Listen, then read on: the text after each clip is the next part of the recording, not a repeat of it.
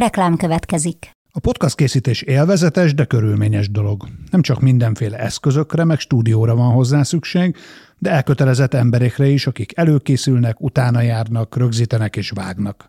Ezen feltételek megteremtésében segítenek minket és kiadónkat, az egyik legnagyobb független hazai médiacéget, a hirdetők is, mint például a Vodafone Podcast Pioneers programja, amely támogatásával ez az adás is készült, és amely arra jött létre, hogy segítse a magyarországi podcast gyártást. Reklám hangzott el. Én azt gondolom, hogy igen, mi, mi egy régiós szintű, nagy, nagyon jó színes vállalat vagyunk, ugyanakkor büszkék lehetünk rá magyarként, hogy ez, ha megnézed, egy állami cégből alakult. Amikor ez elindult az általagos ez a vállalatok, ez klasszikusan egy, egy, egy olajvállalat volt.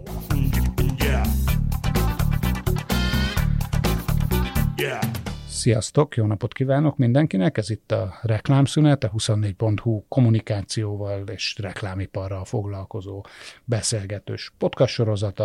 A mai vendégem Pantul Péter, a MOL csoport kommunikációs igazgatója. Szia Péter! Szervusz! Üdvözlök mindenkit a hallgatók közül! Kezdjük azzal, hogy, hogy általában ezzel szoktuk kezdeni itt a beszélgetést, hogy hogy pontosan mit is takar a te pozíciód, ez így rettentő menően hangzik, hogy MOL csoport, meg hogy kommunikációs igazgató, ez egy hatalmas cég, ráadásul ha nem csak határainkon belül, hanem azon túl jó messzire is találhatók MOL érdekeltségek. Szóval mire terjed ki a te hatásköröd, és mivel foglalkozol így reggel 9-től délután 5-ig, meg nyilván még azelőtt, meg azután is? Korábban kezdjük a munkát azért, van bőven teendő, és egy nagyon jó csapatom van, akivel ugye nagyjából 18 országnak a kommunikációját visszük, ez gyakorlatilag a belső kommunikáció, PR,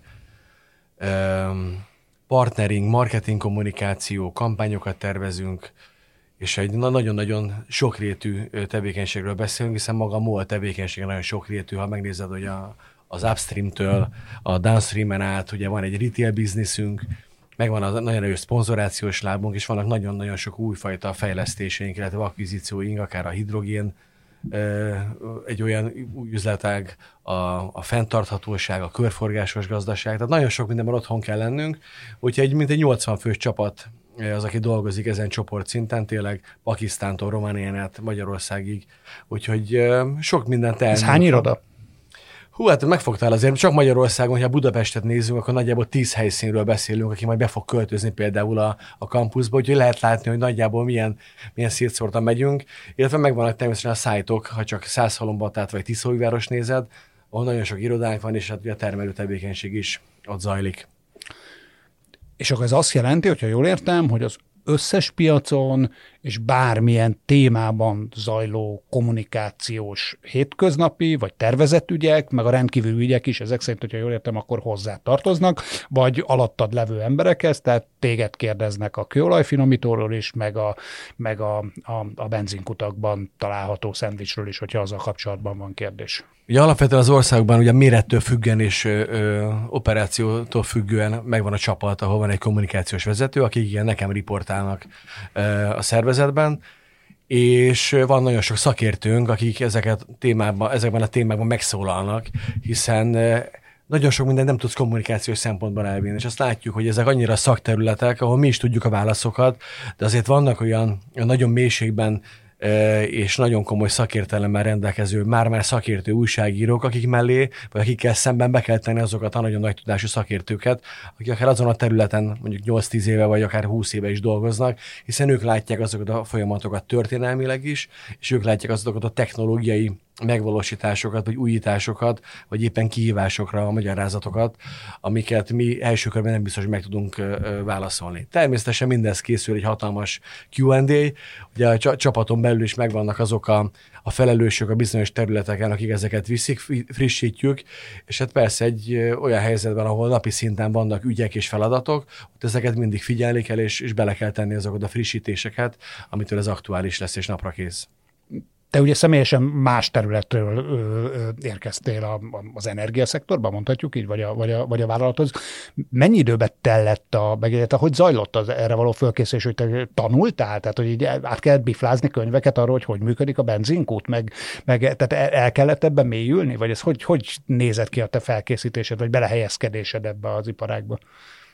Amikor ugye, egy fejvadász talált meg erre az állásra, és 2020. szeptemberében csatlakoztam a MOL-hoz, és az FMCG-ből jöttem a Hell Energy-től, korábban médiában dolgoztam ugye 20 évet, Úgyhogy alapvetően a szektor az teljesen ismeretlen volt, az a része, ami az upstream vagy a downstream, tehát finomítói szempontból azért nekem nem volt túl nagy tudásom. És azt mondták, most már van? Most már azért lényegesen erősebb. Tehát az másfél év távlatában azt mondanám, hogy nincsen, azért az, az nem lenne igaz, és az sem igaz, hogy persze mindenben száz el tudtam mélyülni, van egy alapvető rálátásom minden olyan szegmensre, ami, ami nekünk fontos, és egyre jobban szeretnék belemélyülni ezekbe a helyzetekbe, és nagyon fontos, hogy olyan kollégáim legyenek, akik az adott területen sokkal jobban ott vannak, mint én.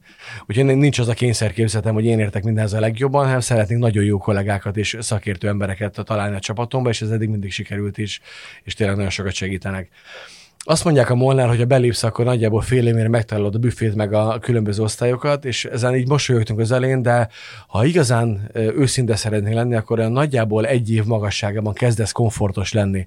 Mert annyi minden van, és annyira sok minden, csak így, így felhoznak különböző történések, és annyira változik, hogy ez a piac. Közben ugye publikáltuk a, a stratégia frissítésünket 2021-ben, ami nagyon sokat segített. Ugye 2016-ban volt a a Molnak egy újfajta stratégia meghatározta, hogy hogy fog kinézni szerinte a következő 5-10 év. És ezt befrissítettük, hiszen rengeteg olyan kihívás jött, akár uniós szabályzás tekintetében, akár a pandémia, akár a technológiai fejlődés, ami nekünk is kellett nem csak finom hangolni, hanem új irányokat meghatározni. És ez egy nagyon nagy segítség volt nekem, mert ebben tényleg el kellett mélyülni. És meg kellett nézni, hogy mit jelent az, hogy a, a a petrokémia milyen szerepet fog majd hozni a mi életünkben, hogyan fogunk majd az üzemanyagból műanyag alapanyagot gyártani, ezek miért tartós fogyasztási cikkek, ez hogyan illeszkedik be a fenntartatósági politikánkba, hogyan illeszkedik bele a körforgásos gazdaságba, hogyan tudunk új életet adni az anyagoknak, és mi lesz azokkal a klasszikus tevékenységekkel, amelyek ezeket finanszírozzák az átalakulásnál, és olyan tudjuk magunkat elképzelni mondjuk 20-30-ra vagy 20-50-re. Úgyhogy ez egy érdekes időszak volt nagyon. Mi, mi volt a, az elmúlt egy, vagy akkor másfél évben, hiszen kb. másfél éve ö, ö, jöttél, hogyha jól értem. Mi volt a legnehezebb, vagy mi, mi, mi jelentett a legnagyobb kihívást a, a munkádban? Igazából ez a része, hogy mennyire tudod fölvenni a, a fonalat ezekben az ügyekben, illetve egy nagyon másfajta vállalati struktúrában ö, dolgozunk, mint ami nekem megvolt. Ez a, a váltásomban is nagyon fontos szerepet játszott, hogy ez a fajta nagyvállalati attitűd, vagy ez a fajta ö, nagyon kiterjedt tevékenységi kör, akár belevonva gazdasági kérdéseket, politikai kérdéseket, társadalompolitikai kérdéseket, vagy a jövőt feszegető kérdéseket, ezt nagyon itt a régióban nem igazán tudnám máshol megtanulni tanulni. És nagyon bízom benne, hogy az, amit viszont hozok a, az FMCG-ből vagy a médiából, az meg egy ilyen hozzáadott érték abban a gondolkodásban, egy nagyon nagy vállalatról beszélünk, ugye ez a régió egyik legnagyobb vállalata, és 26 ezer munkavállalnál több is dolgozik a cégcsoportban, akit napi szinten kell mozgatni, és akiknek van olyan része, aki a kék galléros, nagyon komoly szakemberek, és vannak fehér galléros olyan vezetőink, akik ugyanúgy el kell tudnunk élni például belső kommunikációval, ugyanúgy meg kell találni nekik azokat a a felületeket, akár a, a, a belső oldalainkon, akár egy rendezvényen, akár egy családi napon, és nekik is azért meg kell érteni azt, hogy mi az a kommunikáció, és mi milyen tervekkel megyünk mondjuk egy termékbevezetésnél, vagy éppen hogyan fogunk egy akvizíciót előadni a sajtóban, vagy éppen azokban a, a belső kommunikációs felületeken, ahol szeretnénk egyszerűen informálni a kollégákat. Meg, mekkora részét teszik, hogyha jól értem, akkor a belső kommunikáció is hozzá tartozik, az mekkora részét teszik ki a teljes munkának a belső kommunikációs feladatok? Ja, alapvetően a szervezet úgy épül fel nálunk, hogy vannak olyan menedzsereim, akik a különböző területeket viszik, van egy erős partnering rendszerünk, akik ugye alapvetően összefogják egy ilyen egycsatornás kommunikációval az üzletekkel való kapcsolattartást. És ezeket öntjük aztán a content csapattal egy olyan fogyasztható formába, ami megjelenik a belső felületeken. Ez a ügyektől, meg helyzettől is függ. Értelemszerűen a pandémia alatt, ahol egy ilyen vállalat, amelyik nem a home office-ra van berendezkedve a tevékenységénél e, fogva, nagyon-nagyon fontos volt az a napi kapcsolattartás, hogy az emberek nem egy kellő információja, hiszen az volt a legnehezebb része, hogy a bizonytalanság, vagy ez a helyzet, amivel nem találkoztunk korábban, az valamire tudod kezelni. Ezt, ezt csak az, azzal tudod, hogyha megfelelő mennyiségben, minőségben és rendszerességet tájékoztatod őket. Ugye ez a nagy tanulság volt a csapatnak, én picit később csatlakoztam, az első hullám az még nem a Molnál ért, és ott, ott egy nagyon, nagyon jó alapokra helyezett kommunikációt kaptam, és aztán ezt próbáltuk az új kihívásokkal, vagy a, vagy a későbbi hullámokkal összefésülni, És aztán voltak olyan részei is ennek, amikor pont a kommunikációs csapatból esnek jó ötletek, tehát amikor kiderült, hogy Magyarországon nincs annyira sok mennyiségben például készfertőtlenétől, akkor az egyik gyárunkat átállítottuk a, a készfertőtlenő gyártás, ez egy kommunikációs kollégának az ötlete volt, és elkezdtük a hiki gyártás, és gyakorlatilag szerintem szűk egy hónap alatt ez a projekt megvalósult, ami egy nagyvállalati rendszerben egy nagyon rövid határidő. Persze egy kisebb családi cégnél ez, ez nem a feltétlenül az a, az a, a kategória, amire úgy föl kéne horkanni, de ha azt gondolod, hogy ez hányfajta jóvágyási folyamaton, hogyan tudjuk belistázni a kutakra, hogyan tudjuk ezt a, beilleszteni a saját rendszerünkbe, ez tényleg nagyon komoly fegyvertény volt. De ez egyébként is, tehát ez, egy, ez kifejezetten a pandémiának köszönhető, hogy a, a, a ilyen típusú mm, nem hagyományos dönt fizetési mechanizmus kialakulhatott, vagy ez amúgy is jellemző a, a morra, hogy, hogy, hogy bevonódnak valamiféle rendszer mentén esetleg egyéb területekről kollégák más területek döntéseibe. Nyilván nem lesz olyan sose, hogy, hogy a kommunikációs szakember fogja megmondani, hogy kell üzemeltetni a, az olajfúrótornyot, de hogy, de hogy van ez ilyenfajta rugalmasság, vagy ez egy kivételes eset, és ez egy véletlen, ami, ami szerencsésen jött ki? Szerintem alapvetően ez egy unikális helyzet volt összességében, hiszen ez egy olyan, olyan területet érintett, ami nem feltétlenül a, a kommunikáció által vezérelt. Az egyéb esetekben, ami például az úgynevezett kényelmi szolgáltatásokat, vagy meg a retail business érinti, ott azért sokkal szorosabb a, az együttműködés. Már csak azért is, mert hogy a, a nap végén azért a, a társasági kommunikáció, amit mi viszünk, vagy a, a marketing kommunikációs része, az egy nagyon komoly hozzáadott érték a kampánytervezésnél, a dizájnoknál, a brand meghatározásnál, és legutóbb például pont, amikor a, az, az a program indult el, hogy legyenek saját márkás termékek a benzinkúton, akár egy chipsről beszélünk, akár egy energiaitalról, akkor ez beesik hozzánk, és ott nagyjából a természetesen üzleti kípélyokat figyelembe tartva, meg az üzlettel egyeztetve, de egy nagyon erős megvalósítása a marketing kommunikáció részéről volt. A design tervekkel, a kampánytervekkel, akár a POS megjelenésekkel, és ebből egy nagyon gyümölcsös dolog született, hiszen ott is olyan emberek vannak, értik ezt a, a világot. A nap végén a marketing és a marketing kommunikáció határozza meg ezeknek a termékeknek a, a sikerét, hiszen valami nem eladható, mert nem jó minőségű, vagy nincs jól becsomagolva, és nincs meg az a körítés, akkor nehéz levetetni az emberekkel a polcra. Ezt szoktam mondani, hogy a, a marketing azért az arra képes, hogy egyszer levetessen valamit a polcról. Utána kiderül, hogy ha jó a termék, jó az ár, ha megvan az árérték arány, akkor ezt a fogyasztó respektálja, de azért az a rész, amikor azt le kell venni először, az egy erősen marketing által vezérelt dolog.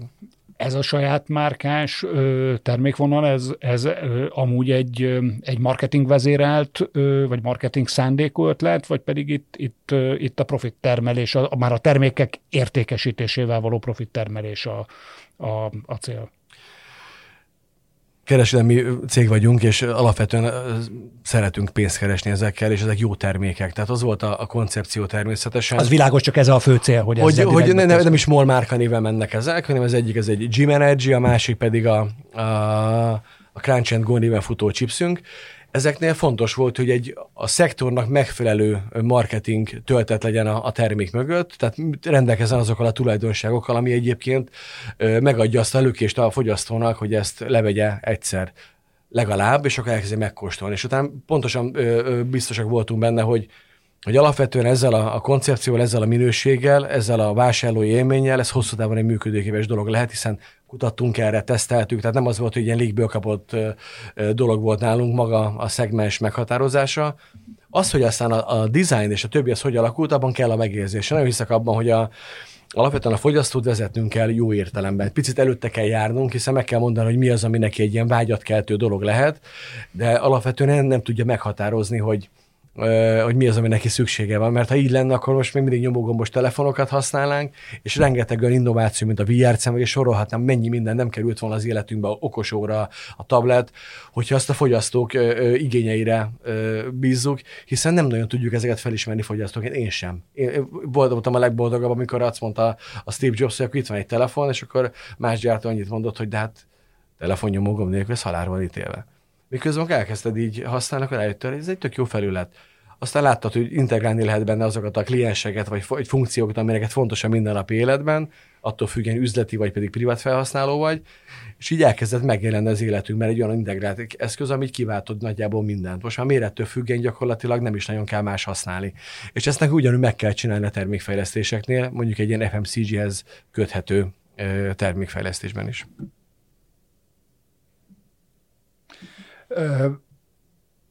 Az elmúlt néhány hónap egyik legtöbbet, legalábbis a közbeszédben legtöbbet emlegetett, és korábban nem ismert kifejezése az a benzinárstop, vagy a benzinársapka. Ugye a MOL az egy olyan márka, ami egyébként is nagyon közel van az emberekhez, mind, szinte minden magyar ember életében így vagy úgy jelen van, hiszen a, a, a, az üzemanyaggal valamilyen módon majdnem mindenki találkozik.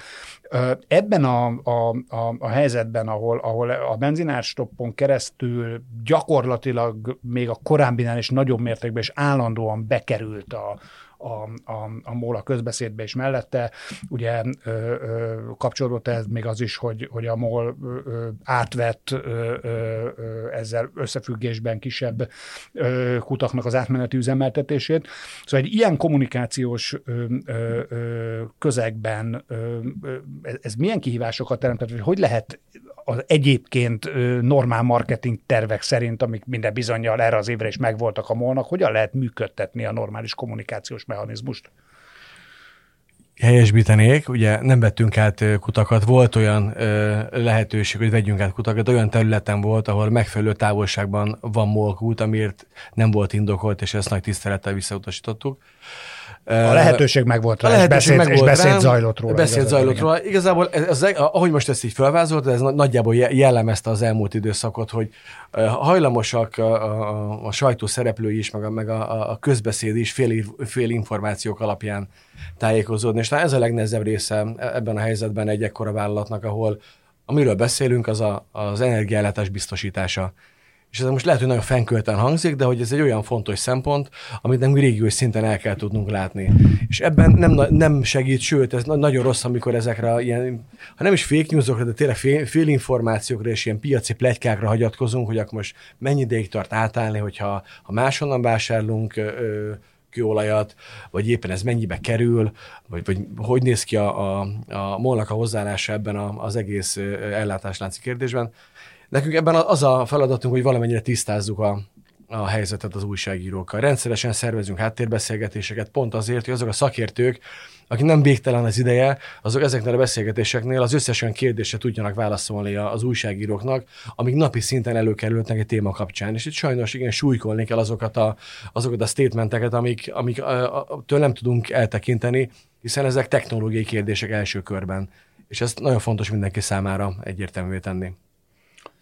Mennyire feladatotok nektek kommunikációs szakemberekként, hogy, hogy, hogy távolítsátok a politikától a, a, a, a múlt. Egyáltalán lehetséges, lehetséges ez egy olyan helyzetben, ahol például a cég ö, ö, vezérigazgatója óhatatlanul politikai jellegű szituációkba ö, keveredik, vagy mert a média hozza olyanba, vagy pedig mert kormányzati szereplők hozzák oda, de mindenképpen egy politikai térben jelenik meg. Kell feladatotok kell nektek ezzel valamit, valamit kezdeni, és hogyha igen, akkor, akkor, akkor mit lehet ezzel kezdeni, és hogyan viszonyul ez a márkához? Hát az, azért az ö, hiú remény lenne azt mondjuk, hogy mi függetlenül tudunk kommunikációt a politikától, hiszen rengeteg olyan, olyan kérdés merül fel, aminél én azt gondolom, hogy a, a, az aktuális ö, kormányzati hatalommal vannak egyeztetési feladatai a, a mindenkori vezetésnek, és ilyen szempontból a kommunikációnak is van ezzel feladata elég, ha csak egy kormányinforról beszélsz, vagy olyan, olyan megszólásokra mondjuk a, az ársapkához, vagy a, a, az olajellátásról szól.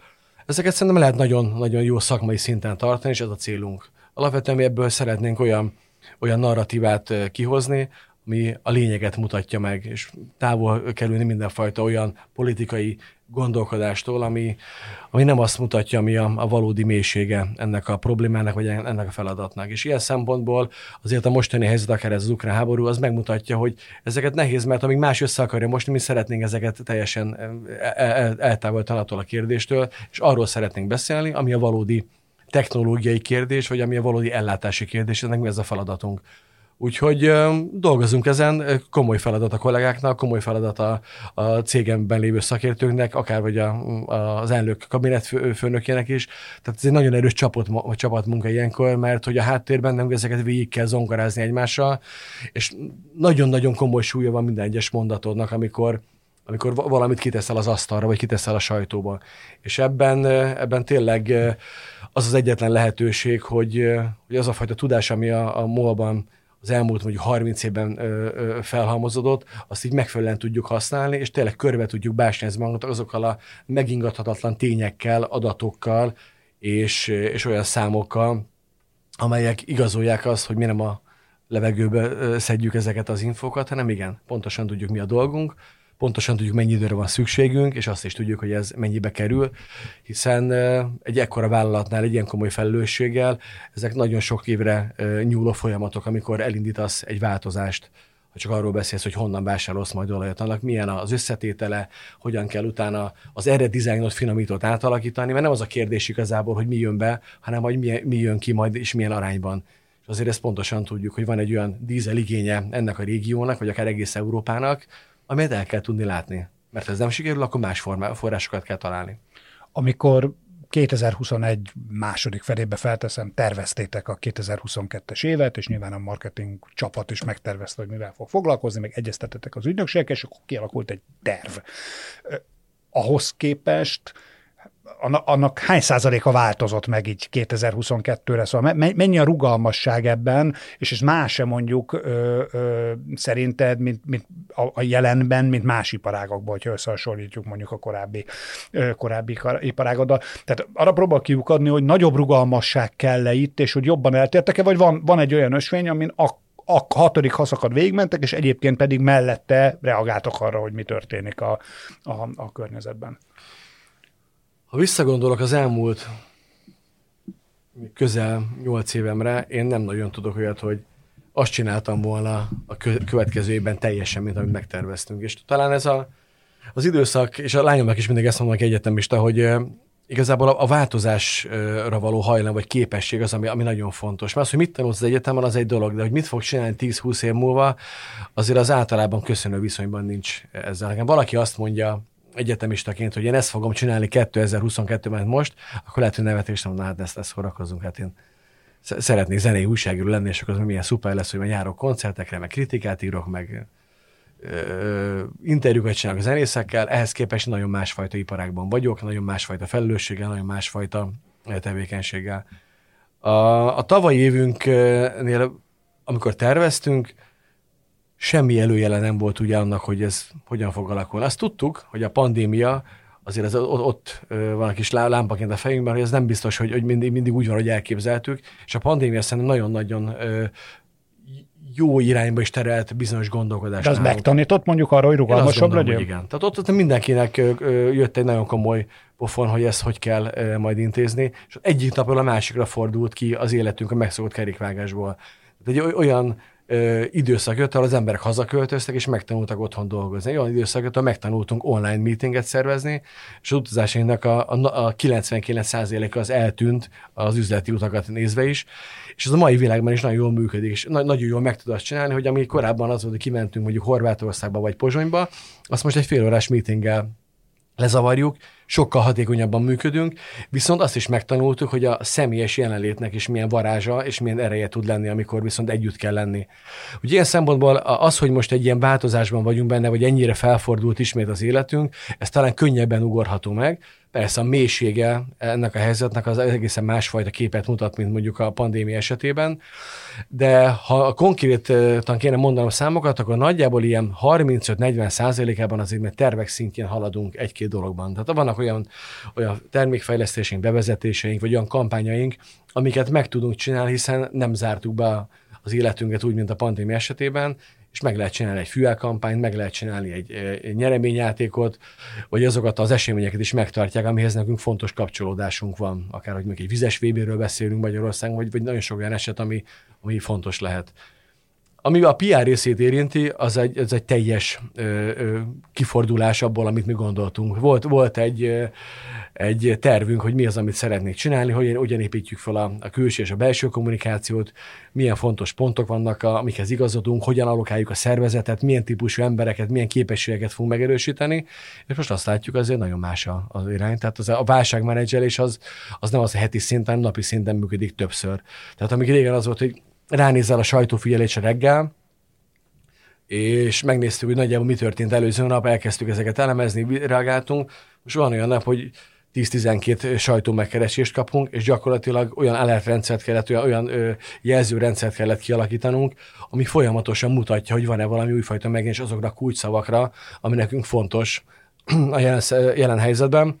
És azért ez megerőltető, mert kicsit úgy érzed magad, mint egy ilyen kiveszített így, és nem nagyon tudsz kiengedni, és ott este is azért van egy-két olyan dolog, ami, ami beesik, hiszen vannak olyan országok, vagy olyan nemzeti piacok, akik teljesen más idő kapuban vannak. Pont ezt akartam kérdezni, hogy ez csak a magyar piacon van így, vagy, vagy, vagy minden piacotok hasonlóan változott? Ez nagyjából, a, ha megnézed a közép-kelet-európai régiót, azért mindenkinek vannak ilyen típusú ö, ö, problémái, vagy, vagy feladati, vagy, vagy megoldandó dolgai. És ö, ami még izgalmas, hogy azzal, hogy ez egy európai szintéren zajló játék, sőt, világszintéren, hiszen ugyanúgy érdekli Amerikát, vagy érdekli azokat az országokat, akik kicsit távolabbról szemléve, de azért úgy, úgy benne vannak ezekben a folyamatokban, az ottani sajtóérdeklődés is megnőtt. Tehát amikor egy New York Times bejelentkezik, ott igazából nem érdekli, hogy nálad éppen hány óra van és milyen időeltolódás van. Arra ugyanúgy meg kell tudni adni a választ, ugyan meg kell futtatni házon belül a köröket. Ugyanez, hogyha Londonról beszélünk, Úgyhogy komoly munka, és nem, nem is mondom azt, hogy mindig mindent a, a legflottabbul tudunk megcsinálni, hiszen ezek a helyzetek sajnos kihozzák azt is, hogyha a rendszerben vannak olyan gyengé pontok, amiket meg kell erősíteni. Úgyhogy most azon dolgozunk, hogy feltérképezzük azokat a fejlesztendő területeket, amiket föl tudunk egy ilyen, ilyen rendszerhez, vagy egy ilyen kihíváshoz húzni mik azok a kompetenciák, amik, amikről kiderült, hogy a legjobban szükség van a szervezetben? Tudsz ilyet említeni, amiről korábban kevésbé gondoltátok fontosnak, és akár a pandémia, akár a háborús helyzet hatására kiderült, hogy egyszerűen a kommunikációs tevékenység során szükség volna rá, vagy nagyobb mértékben volna rá szükség? Én azt gondolom, hogy sokkal nagyobb szükség van a projektmenedzsment képességre a csapaton belül. Tehát, hogy nincs már az, hogy valaki piáros volt, vagy valaki marketing kommunikáció, hogy, hogy rendezvény szervezi, hogy a szponzoráción dolgozik sajnos meg kell tanulni azt, hogy bármilyen területen vagy, kell egy nagyon erős projektmenedzsment képesség, ami össze tudsz fogni feladatokat, át tudsz látni különböző helyzeteket, és rá tudsz világítani azokra a pontokra, ahol kell bevonni szakértőt, külső erőforrás, vagy bármit. Ha ez nincsen meg, akkor rohansz az események után folyamatosan. És ebben szerintem mindenkinek fejlődni kell. És ez teljesen mindegy, hogy egy vezetői szinten, vagy és alattadban 80 ember, és megvan a 8-10 direct reportod, vagy éppen egy olyan kollega vagy, aki egy-egy projektet visz, ezek, ezek elképesztően fontos dolgok, illetve ami szerintem még nagyon másfajta képet mutat, mint a pandémia, vagy a mostani helyzethez képest, az a, a az, az emberi részének a kezelése. Tehát ez a, az a, ez a vezetői attitűd, az empátia. Több igény van az Több emberekben van, az empátia. Ugye alapvetően nem, nem volt személyes kontaktunk. Így elkezdtek az emberek egyedül maradni bizonyos helyzetekben. És teljesen mindegy, hogy te most egyedül élsz házasságban, párkapcsolatban, családban, de ott egyedül vagy a saját otthonodban, mert dolgoznod kell. Tehát jó esetben el kell tudni látni azt a feladatot, hiszen megtartottad a munkádat.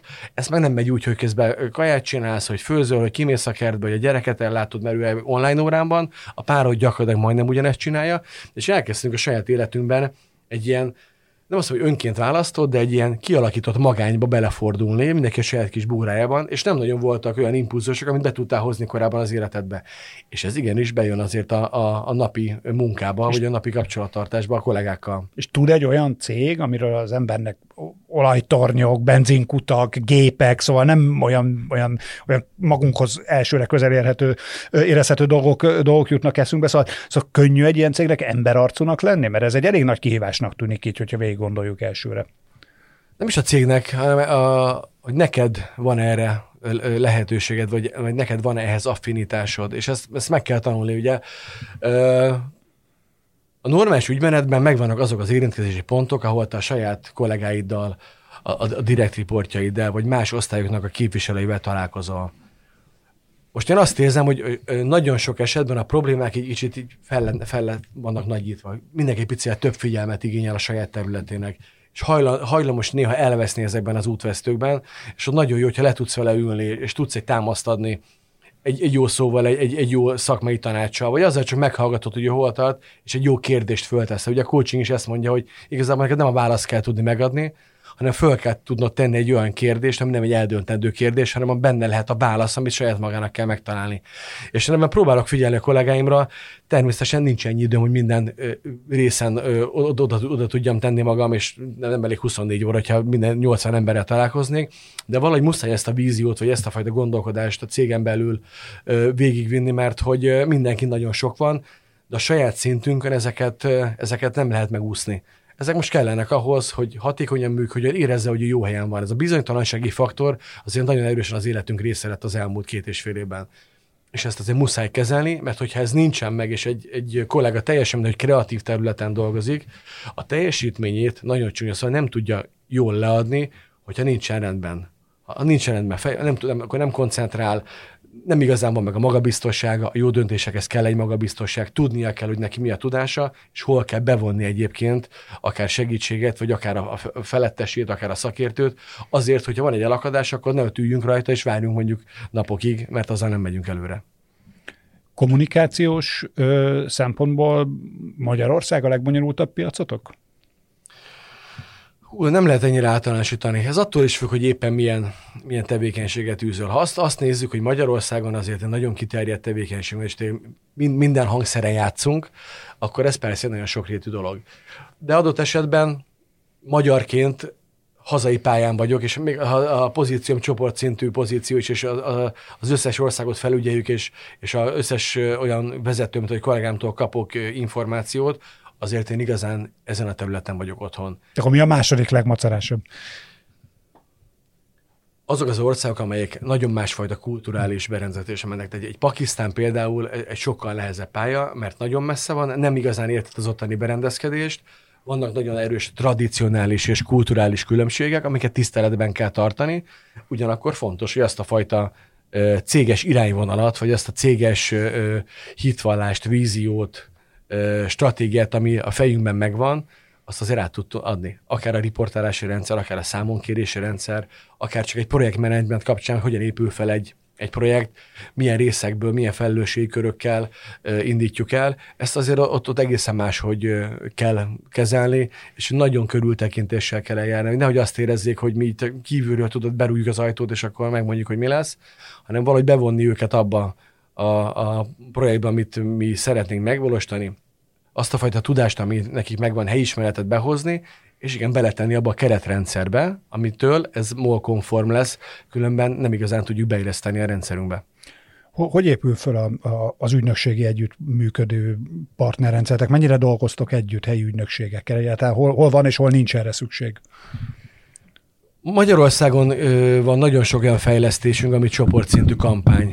Például, ha csak arról beszélünk, hogy egy, egy fuel kampány az Magyarországon készül, és megcsináljuk a mutációkat az adott országokra, de még olyan szinten is, hogy a, a, az Inás, a Szlovnat esetében teljesen másfajta kivizsgálekkel megyünk, ez egy, ez egy nagyon nehéz rész, de hát ez egy sajátosság, amit meg kell ugrani és elég kiterjedt az ügynökségi kapcsolatrendszerünk és, és poolunk Magyarországon. Ugye vannak kreatív ügynökségeink, vannak PR ügynökségeink, vannak médiavásárlók, akikkel dolgozunk együtt, vannak nagyon komoly rendezvényszervező csapatok, akik dolgoznak nekünk, hiszen csak karácsonyi koncertünket nézzük a MOL esetében, Magyarországon az 10 fő. De azért azt mozgatni a tízzer főt, az nem egy gyerekjáték, ehhez kell egy nagyon jó partner. Aztán van olyan ország, például Horvátország, ahol lényegesen kisebb a a kitettségünk az, az ügynökség felé, ott egy nagyon erős belső bázissal megyünk, de ennek megvan az a lehetősége, hogy tudják használni azokat a, a csoportszintű kommunikációs A belső bázis alatt azt érted, hogy a, hogy a cégen belül cégen van, belül van olyan rendezvényszervező, így van, van olyan a grafikusunk például, aki csinál mutációkat, vagy megcsinálja azokat a módosításokat, amik a, a csoportszintű kampányoknál megvannak, illetve azokat a helyi kéréseket is tudják teljesíteni, ami, abban a, a szervezetben teljesen jól működik. Ez mindig egy, De ez egy... azért van, mert ott egy olyan szervezetet vettetek át, és akkor ez megőrizte azt a hagyományt? Tehát, hogy, hogy miért alakult ez máshogy a különböző piacokon? Ez nagyon régre nyúlik vissza, amikor én még nem voltam most, hogy, hogy hogyan vettük mi át, abban most nem mennék bele. Az látszik, hogy az a fajta igény, és az, hogy vannak egy, ennek a rendszernek egy olyan pozitív elemei, amiket tőlünk megkapnak a, a, a HQ-ból bizonyos kampányok kapcsán, lehet az belső kommunikáció, vagy, vagy akár egy, egy, egy retail kampány, vagy olyan, olyan alapstratégiai gondolkodás, amit mondjuk 2021-ben megcsináltunk, ezeket sokkal könnyebb implementálni azokkal az emberekkel, akik bennülnek náluk. A mi esetünkben ez egy nagyon nagy kérdés mindig. Én egyre azt látom, hogy bizonyos belső pozíciók kialakításának van esélye, és gondolkodunk is rajta, de az olyan típusú kampányok esetében, amik ekkora erőforrást, ennyire komoly tudást és hozzáadott értéket követelnek meg, mint például egy retail kampány vagy egy termékbevezetés, ott igenis kell az a, az ünnepségi hozzáadott érték, amit nem is szeretnénk megúszni, hiszen nagyon nehéz azokat az embereket, akiket fölveszek, kreatívokat, copywritereket, vagy grafikusokat, csúnya szó, de etetni munkával, és fenntartani a kreativitásukat és a, a tüzet bennük, abban a rendszerben, ami nekünk van, mert azért nálunk nagyon sok olyan dolog is van, ami, ami kevésbé a, a fancy része a munkának de ezeket is meg kell csinálni, mert pontosan úgy, ugyanúgy hozzá tartozik, hogy hányfajta honlapot üzemeltetünk, milyen adatbázisokat kezelünk, mint kommunikáció, milyen archívumrendszerünk van. Ezeket nem tudjuk kitenni, ezt megcsináljuk a belső kollégákkal. Ugye eleve maga az egész ö, termék ö, ö, egy fokkal kevésbé fancy terület, mint mondjuk az energiaital biznisz, ahonnét, ahonnét érkeztél. Tehát, hogy az egész területre jellemző az, hogy ez egy, ez egy ilyen értelemben, kreatív értelemben egy nehezebb feladat, én azt gondolom, mert, mert olyan dolgot kell megpróbálni valamennyire fenszivé tenni, amire az emberek másképpen gondolnak úgy kiindulásból. Le, lehet, hogy ez most csak az én elmúlt másfélem, de arra emlékszem, Te felszínek találod a benzinkutat. Az a helyzet, hogy a, amikor a, a, beléptem a, a molhoz, akkor a, az első három hónap, hónap után annyit mondtam a, a, nem is tudom, valamelyik kollégámnak, hogy lehet, hogy pont a, a, a főnökömnek, hogy ez sokkal szexibb ez a vállalat, mint amit én tudtam erről. Mi mit láttam? Hatalmas számot, ami, hogy mi, mi a árbevétel, hány ember dolgozik, hány helyen vagyunk. Ez egész egy ilyen nagyon monumentális És mitől sztori. szexinek? És képzeld, amikor elkezdesz belenézni a, a, a, a, a színfalak mögé, vagy elkezdesz belátni abba, hogy, hogy mi az, amit elindítottam az elmúlt években, elég csak a, ha mondjuk a Mollimorról beszélünk, a Plágiról, az elektromos töltőhálózatról, vagy arról, hogy a sütőolaj visszagyűjtésről, és azóta már új, új üzemet adtunk át a, a Rossi biofuelben, ami szintén molos érdekeltségbe tartozik, vagy hogy mit jelent például a petrolkémia, hogy gyakorlatilag ugyanúgy a, a, az olaj származékokból készülnek olyan műanyagipari termékek, amelyek hosszú távon meghatározzák az életünket. Legyen szó a, a hűtőszigetelésről, a házszigetelésről, az autó műszerfaláról, vagy egy fájdalomcsillapító alapanyagáról. Ez nagyon érdekes dolog, és ha kivennénk a műanyagot például az életünkből, akkor gyakorlatilag is körbenéznénk, itt nem nagyon maradna e, ebben a stúdióban sok dolog. Ebben a stúdióban konkrétan semmi. Konkrétan semmi nem maradna. És nem, tehát a műanyag az nem rossz. A műanyag akkor lesz rossz, ha nem tudjuk rendesen kezelni. Persze, hogy nem rossz, de szexinek sem nevezném így ilyen módon, de értem, hogy mire gondolsz. Tehát ez, ez, ez, ez nagyon zseniális része, vagy amilyen a, a hidrogén, amit nemrég jelentettünk be, hogy, hogy hogyan fogunk gondolkodni majd a, a jövőben a benzinkutakról, hogy ezek a, a, a retail egységek mit fognak csinálni. Tehát az ki tudja megmondani, hogy valóban az elektromos autó lesz a jövő, vagy a hidrogén lesz a jövő? Egy biztos, hogy ezekre a pontokra szükség lesz, és azt megtöltjük majd tartalommal, és egyre többet fordulunk majd a digitalizáció felé, vagy az elkereskedelem felé. Tehát szerintem nagyon sok olyan izgalmas dolog van benne, közösségi közlekedés, car sharing, bike sharing, tehát azért ezek, ezek olyan jó kis hívószavak, amik, amik, amik szerintem a MOLT igenis egy nagyon jó pozícióba értékelik, vagy az egyetemi együttműködéseink. Teljesen egy buzzword-mentes iparág. Nem. Nem. Ezt, ezt, ezt elmondhatjuk. A, viszonylag kevés a, a, azon, azon magyar cégeknek a, a, a száma, vagy sora, amik, amik multinak ö, ö, ö, tekinthetők.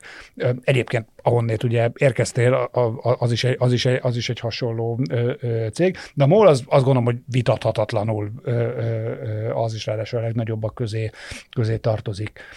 Viszont hogy tekintetek arra, hogy Szerintetek ez a magyar fogyasztónak, nyilván gondolom vannak kutatásaitok, és erről mennyire fontos, és mennyire építitek bele a márkát? Tehát, hogy számít az itthon, hogy ez egy, hogy ez egy magyar multicég, vagy egy magyar, magyar világcég, vagy nem ez az, amivel a magyar fogyasztóhoz érdemes beszélni? Alapvetően látszik, és van is ilyen reputációs felmérésünk, hogy hogyan viszonyulnak a márkához, és egyáltalán milyen megjelenéseink mit váltanak ki a fogyasztóba, vagy, vagy hogyan tudnak ehhez csatlakozni. És na- nagyon jól jönnek ki például azok a akár CSR programok, akár sportszponzorációk, amik a névadó szponzorsággal együtt vannak. És igen, az büszkeség nekünk, amikor mondjuk ott állunk egy kézilabda Euróbajnokságon a, a az MVM Domban, és a magyar csapat játszik, és ott van rajta a logónk, és egyébként a, a matricánk fönt van a, a pályán, mert ugye ezt az eseményt ö, ö, mi is támogattuk.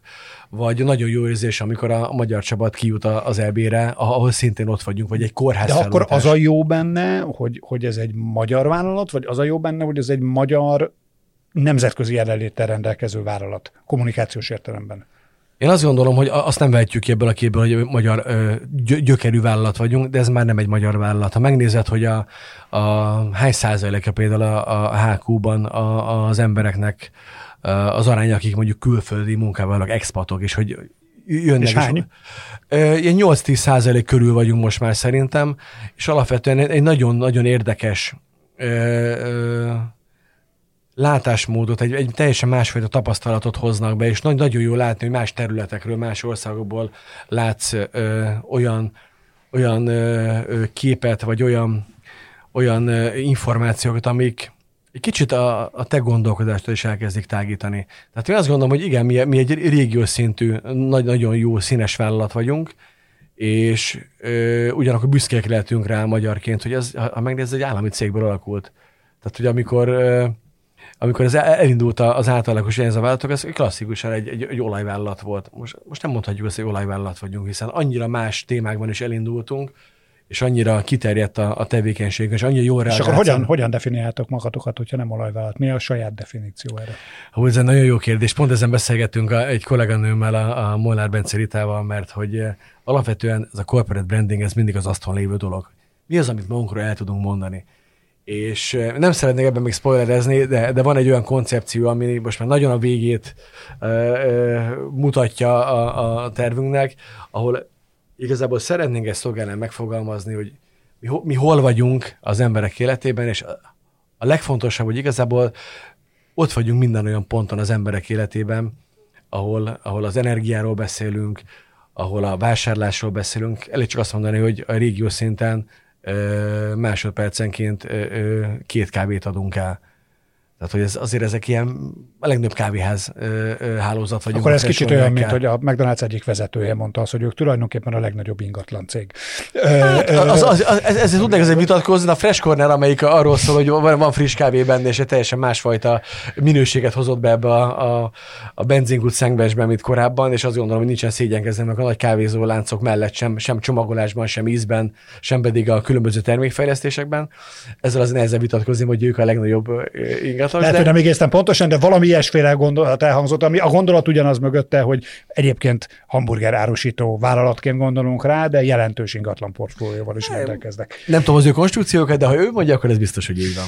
Tehát, hogy alapvetően ezt szeretnénk igen definiálni önmagunkat, hiszen nagyon sok minden megváltozott az elmúlt időszakban, és tényleg ott vagyunk az, az emberek nagyon sok pillanatában és minden nap életében. Legyen szó tényleg arról, hogy elmegy tankolni, vagy éppen uh, kibérel egy bringát, vagy visszaviszi a, a, a fáradt uh, sütőolajat, és abból aztán készül majd bioüzemanyag, vagy éppen akkor, amikor egy jó élménye van egy sporteseményen, vagy amikor segíteni kell uh, rászorulóknak, és ezek szerintem én nagyon fontos uh, pontok, ami, ami egy ekkora vállalatnál, egy stratégiai nagyvállalatnál uh, minden egyes országban kiemelkedő lehet. És azt beszéltünk az Ináról, a Slovnaftról, tehát ez nem csak ránk jellemző Magyarországon, hanem csoportszinten azért megvannak ezek a nagyon fontos lábaink.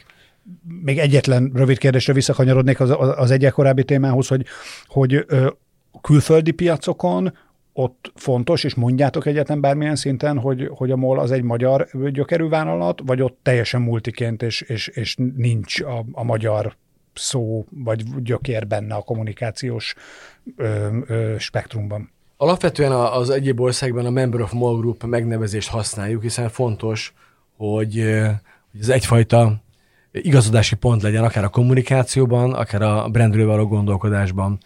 É, nem hangsúlyozzuk azt, hogy magyar vállalat vagyunk, hiszen alapvetően ezzel a tevékenységkörrel nem egy magyar vállalat vagyunk.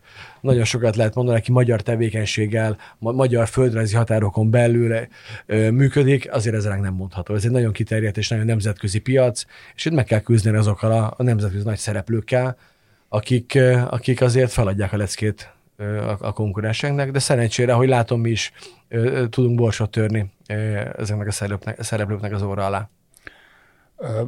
ahogy itt az előbb is beszéltünk róla, egy nagyon széles spektrumú vállalat vagytok rengetegféle termékekhez, egészen biztosan el, kimondhatjuk azt, hogy tömegekhez szóltok.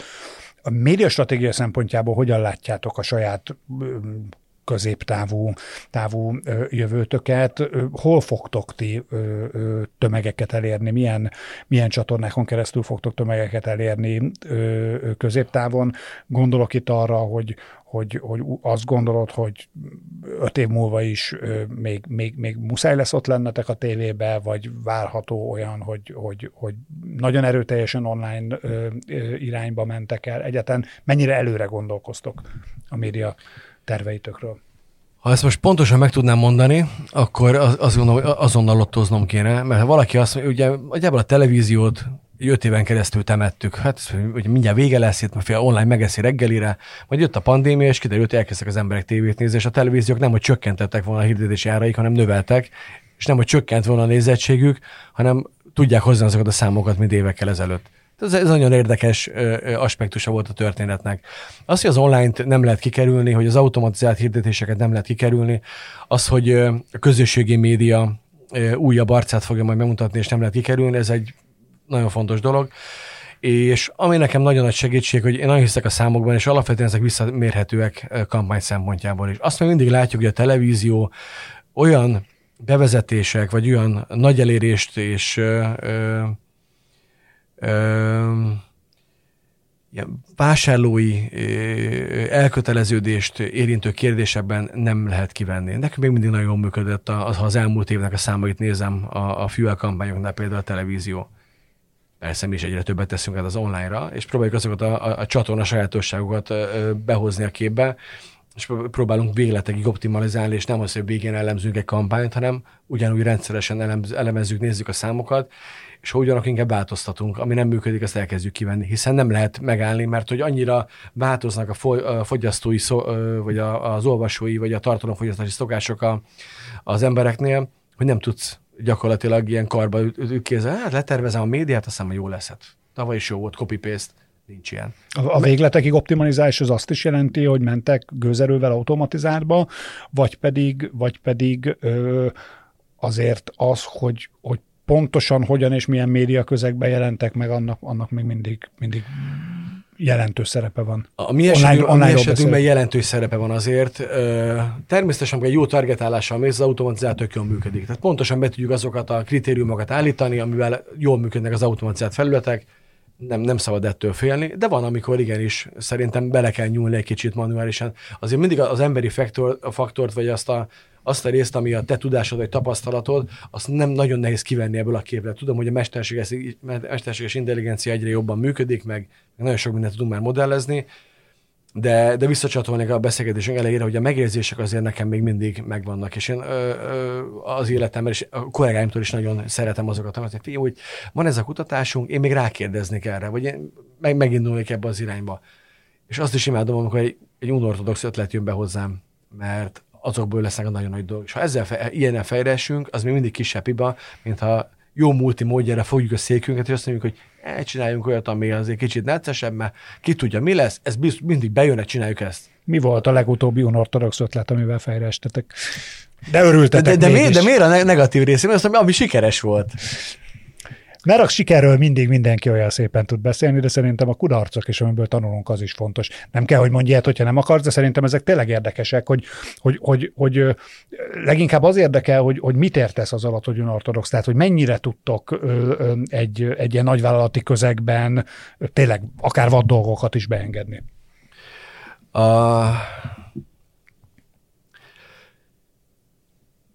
na, na, igazából nagyon egy rége, régebbi történet, az elején, amikor idejöttem a molhoz, akkor pont a hígi kapcsán volt egy, egy, egy ötlet, amit szerettem volna megcsinálni. Egy nagyon jó ö, támogatásra jutottam a csapatnál, lett egy nagyon jó ö, termékfejlesztés, egy iszonyatosan jó koncepció és vízió, hogy hogyan induljunk el. És ö, ott, a, ott abban a pillanatban, hogy vagy megelőztük mi a, a korunkat, vagy, vagy nem igazán megfelelően találtuk ezt az ügyet, de nem ment át a, a, az, az, az adott üzleten sem gyártásilag, sem technikailag, benne volt a pandémiának a, a szerepe is, hogy nem nagyon tudtunk bizonyos alapanyagokat beszerezni megfelelő határidővel és megfelelő ellátási folyamatokkal, és az, az egy picit bántott, mert ott azt gondolom, hogy ugye nagyon jól tudtunk volna húzni. Ez nagyon más lett volna, mint amit a, a, a, a morról, vagy erről az egész mondjuk készfejtőtlenítő szegmensről így gondoltunk Magyarországon. Azt nem mondom, hogy világ megváltó ötleteket csináltunk, mert az nehéz, eh, amit még nem találtak ki, de, de ebben a régióban egy nagyon másfajta gondolkodás lett volna.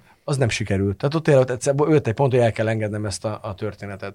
Aztán volt olyan része, ami, ami kifejezetten jól sikerült, amikor elindultunk azzal, hogy, hogy pont a víz, amit van az asztalon, a, a, a Fonte Natúrának a, a, a rilancsa, ahol nevet változtattunk, és elkezdtünk egy olyan irányba menni, hogy ez hogyan lesz fenntartható és megcsináltunk egy 100% repet alapanyagból készülő palackot, egy nagyon jó minőségű vízzel, egy nagyon ö, ö, egyszerű ö, ö, és nagyon letisztult dizájnnal, és ehhez készítünk most egy olyan kampányt, ami szerintem izgalmas lesz, mert nagyon másfajta irányba fogjuk eltolni, mint amit a, a vizekről az elmúlt időszakban a, a nagyok kommunikáltak, és azt gondolom, hogy mi is egy olyan szereplői leszünk majd ennek a piacnak, ami tényleg előremutató és fenntartható. Visszajön azért így az FMCG éned. Hát azért az, nagyon sajnálnám, ha nem, ha nem tudnám ezeket megcsinálni, de szerencsére azért a, a, a, ezt talán várják is, hogy, hogy legyen egy ilyen, ilyen típusú dolog. Hiszen ha már innen jöttem, és van abban egy közel hat éves tapasztalatom, azt az nagyon jó látni, hogyha ezekben tudunk egy csapatként együtt, de ez se egy van show. Tehát azért ebben kell az, aki a,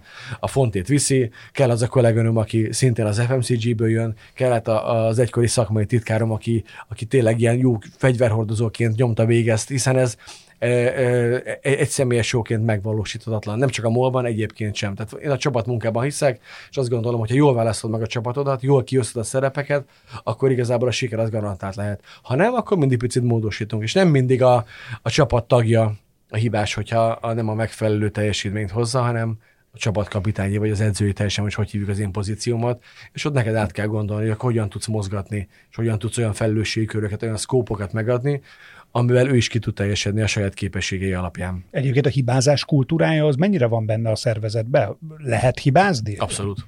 Abszolút. Um, én, uh, ahogy a, a, a, az elmúlt évem, uh, vagy éveim teltek, én azt gondolom, hogy talán az a legfontosabb, hogy ha hibázunk, ezt be kell tudni ismerni, és le kell vonni a, a konzekvenciákat. És én a, a, kicsit ettől így, én tartottam a nagyon nagy rendszer, nagyon véletekig ki vagyunk ö, ö, centízve, és hogy akkor mi, hogyha valaki hibázik, és az elején nagyon feszültem is ezen. Az egész, egészen az első hibámig. És akkor az volt, hogy mit, mit volt mit tenni, odaállsz face to face, azt mondta a főnek, hogy te figyelj, ez így csináltuk meg, ezek voltak a jók, ez nem sikerült, ebből ezt vontuk le, ezt tudjuk elvinni. És mondta, hogy ja, akkor jó, akkor viszont legközelebb csináljuk ezeket így, és akkor vigyük el a tanulságot, vonjuk a, a következtetéseket, ami nekem viszonyatosan jól esett. Volt, amikor ezt nem mondtuk, oda mentem egy örömhimnusszal, ódát zengtem a csapatról, hú, milyen jó, jó siker, és megkérdezte, hogy mi az, amin javítanunk kell. És akkor rájöttem, hogy ő nem azt várja, hogy én itt kaseroljam a, a csapatot vagy magamat, hanem azt szeretné megnézni, hogy mit értünk el, van olyan, ami fejlődhetünk, mert olyan nincs, hogy tökéletes. És teljesen igaza van, nincs olyan, tökéletes. És azt mindig arra készülünk, hogy megnézzük, hogy mi az, ami, ami jól sikerült, ami sült, és mi az, aminél viszont még van benne, és az most 5 10 vagy 1 az teljesen mindegy, de nincs olyan, hogy valami olyan lett, amit aztán egy picit ne csinálnám másképp. Arra mennyire van belső késztetés, vagy, vagy akár kimondott ö, szándék, hogy a mindig aktuálisan jövő ö, ö, médiaipari, meg kommunikációipari ö, ö, buzzwordökre ráüljetek, hogy muszáj podcastot csinálni, föl kell menni a TikTokra, ö, ö, Snapchat csatornát kell csinálni, és sorolhaték még, még, még, még, még ezer ilyet. Tehát mennyire vagytok ilyen értelemben ö, kísérletezni képes, meg kísérletezni kötelezett, nem tudok rá jobb szót, nagyvállalat, és mi alapján döntötök ezekben? Inkább azt mondom, hogy, hogy ezeket a trendeket muszáj lekövetnünk, és, és azokat a részeket magunkévá tenni, ami, ami segíti a munkánkat, de, de az, azt nem mondhatom, hogy minden a miénk és nagyon sok minden hamarabb eltűnik, mint ahogy nekünk az szükséges lenne. Tehát ha megnéz a Snapchat-et, volt egy olyan felfutás, hogy azt gondoltuk, hogy baromi jó lesz, hogy mindenki elkezdett tervezni, elkezdték behozni az ügynökség. El is gondolkoztam most, hogy beletegyem ebbe a mondatba, mert valójában és már eltűnt. Így, így jött egy TikTok, és az egész eltűnt a sülyeztőben, és van még, de hogy nem nagyon hallasz róla, és, és kiesett mögül a, a bázis. Ugye ilyen szempontból az óvatosabb duhajok vagyunk, illetve maga a fogyasztóink az adott ö, ö, termékhez kapcsolódóan fogalmaznak meg olyan, olyan követelményeket, amiket neked figyelembe kell venni. Tehát igen, tudnunk kell, hogyha valamit online szeretnénk eladni, mondjuk egy, van egy hűségprogramunk, ez a Move, aminek fontos, hogy letöltsék az applikációt, fontos, hogy használják, fontos, hogy megtudják, hogy ez milyen előnyökkel jár, akkor igen, azt online-ban nagyon erősen fel kell építeni. De el kell tudni azokat a multipontosokat is érnünk, azt a mondjuk sok százezer embert, aki, aki korábban használta a kártyáját, és őt meg át kell tudnunk szoktatni erre az új applikációra, és el kell neki tudnunk mondani, hogy ez teljesen más rendszer, ezért te sokkal jobban jár, sokkal több kedvezményed lesz, teljesen máshogy fogod a, a kedvezményt érvényesíteni, és ezekhez meg kellenek azok a felületek, akár egy leaflet, vagy akár egy órás plakát kampány, vagy egy TV kampány, hogy meglegyen az a fajta bizalom, vagy az a fajta elérés, amivel ezeket a célcsoportokat is meg tudod mozdítani. Záró kérdés. Hm. A, a következő egy évben, hogyha egy évre, talán értem, három-öt évre nem tudunk előtekinteni, de hogyha a következő egy évre előtekint, előre tekintünk, akkor kommunikációs szempontból szerinted mi lesz a ti legfontosabb feladatotok, vagy legnagyobb kihívásotok? Szerintem ez nem, nem csak a mi feladatunk, hanem mindenki a, a, a kommunikációs, a marketing iparágban, hogy hogy éred el a, a fogyasztót. Hogy pont azzal, hogy rendszeresen változik. És De ez nem mindig a legfontosabb feladat? Talán nem volt ennyire felgyorsult az elmúlt években. Tehát, hogy technológia, meg ahogy ezek a csatornák kialakultak, és ahogy egy-egy startup be tud úgy érni, hogy gyakorlatilag letarolja a világot három kötője hat hónap alatt, azért az jelzi, hogy, hogy nem úgy van, mint mondjuk a, a 90-es években a rendszerváltás után, hogy, hogy nagyjából amikor Friderikus Sándornak volt a műsor, és mondjuk 5,5 milliós vagy 6 milliós nézettséggel ment, akkor bedobtál egy, egy reklámot, legyen az kontrakt, vagy műszi, vagy teljesen mindegy, akkor egy ország nagyjából a felnőtt lakosság 90%-a tudta, hogy miről beszélsz. Manapság azért az a, az a 360 fokos kommunikáció az egy nagyon komoly feladat, hogy az a 360 fokban az, hogy mi tartozzon bele. Mert nem is tudod szétaprózni, hiszen nincsen végtelen büdzséd, van egy olyan, alapvető büdzséigény egy-egy csatornának, amit neked be kell tudni tartani, mert teljesen felesleges 100 járművet televíziózni, és az is fontos, hogy 10 forintból se tudsz social media kampányt vagy influencer kampányt csinálni. Tehát ezeket a, a, a költséghatékony és költségoptimalizált és elérésre fókuszáló kampányokat kell megtalálni, de ehhez baromira kell ismerni azokat a csatornákat, ami a te márkád a te terméket szempontjából fontosak, vagy te szolgáltatásod szempontjából fontosak, és ez egy folyamatos figyelmet igényes. Ezért mondtam, hogy, hogy nagyon-nagyon jó kollégák kellenek. Tehát, hogy ezt, ezt, ezt, ha vezetői szinten szeretném eldönteni, akkor nagyon nagy bajba vagyunk, mert nem tudták követni mindent. Igen, és mi is erősítettünk az online csapatunkon az elmúlt időszakban. Igen, odafigyelünk arra, hogy például a content csapatból honnan hoztunk embert, vagy a content csapatban, hogy ő milyen típusú tudást fog majd betenni a mi rendszerünkbe, és alapvetően az egy, egyéb országainkban milyen típusú erőforrásokra van szükségünk. És ez, ami szintén nagyon nagy kihívás, hogy ezt az erőforrás hogyan tudod menedzselni, megtartani, és hogyan tudsz új embereket behozni. Szóval meg kell találnod azt az embert, aki majd egy év múlva tudni fogja, hogy mi az aktuális Így TikTokod, ugye? Én nagyon sok fiatal kollégával beszélgetek, és próbálom bevonni őket, és nem, nem azt szeretném, hogy hát én vagyok a nagy tapasztalat öreg a, a 47 éves, már láttam nagyon sok mindent, láttam nagyon sok mindent, valószínűleg jól tudok mérlegelni bizonyos helyzetekben, de hogy aztán a, a, ezek az újfajta innovációk, ezek a, ezek a, a nincs dolgok, ezek, hogy hogy jönnek be az életünkbe, ehhez nagyon kellenek ezek a, a fiatal, nagyon tehetséges srácok és lányok. Ez nagyon szép záró gondolat szerintem, éljenek a fiatalok. Nagyon köszönöm Pantlu Péternek, a MOL csoport kommunikációs igazgatójának, hogy itt volt velünk. Ez volt a Reklámszünet a 24.hu kommunikáció és reklámipari beszélgetős műsora. Nagyjából két-három hét múlva nagyjából hasonló témákkal, kicsit más kérdésekkel és más emberrel folytatjuk. Sziasztok! Szervusz, köszönöm! Yeah.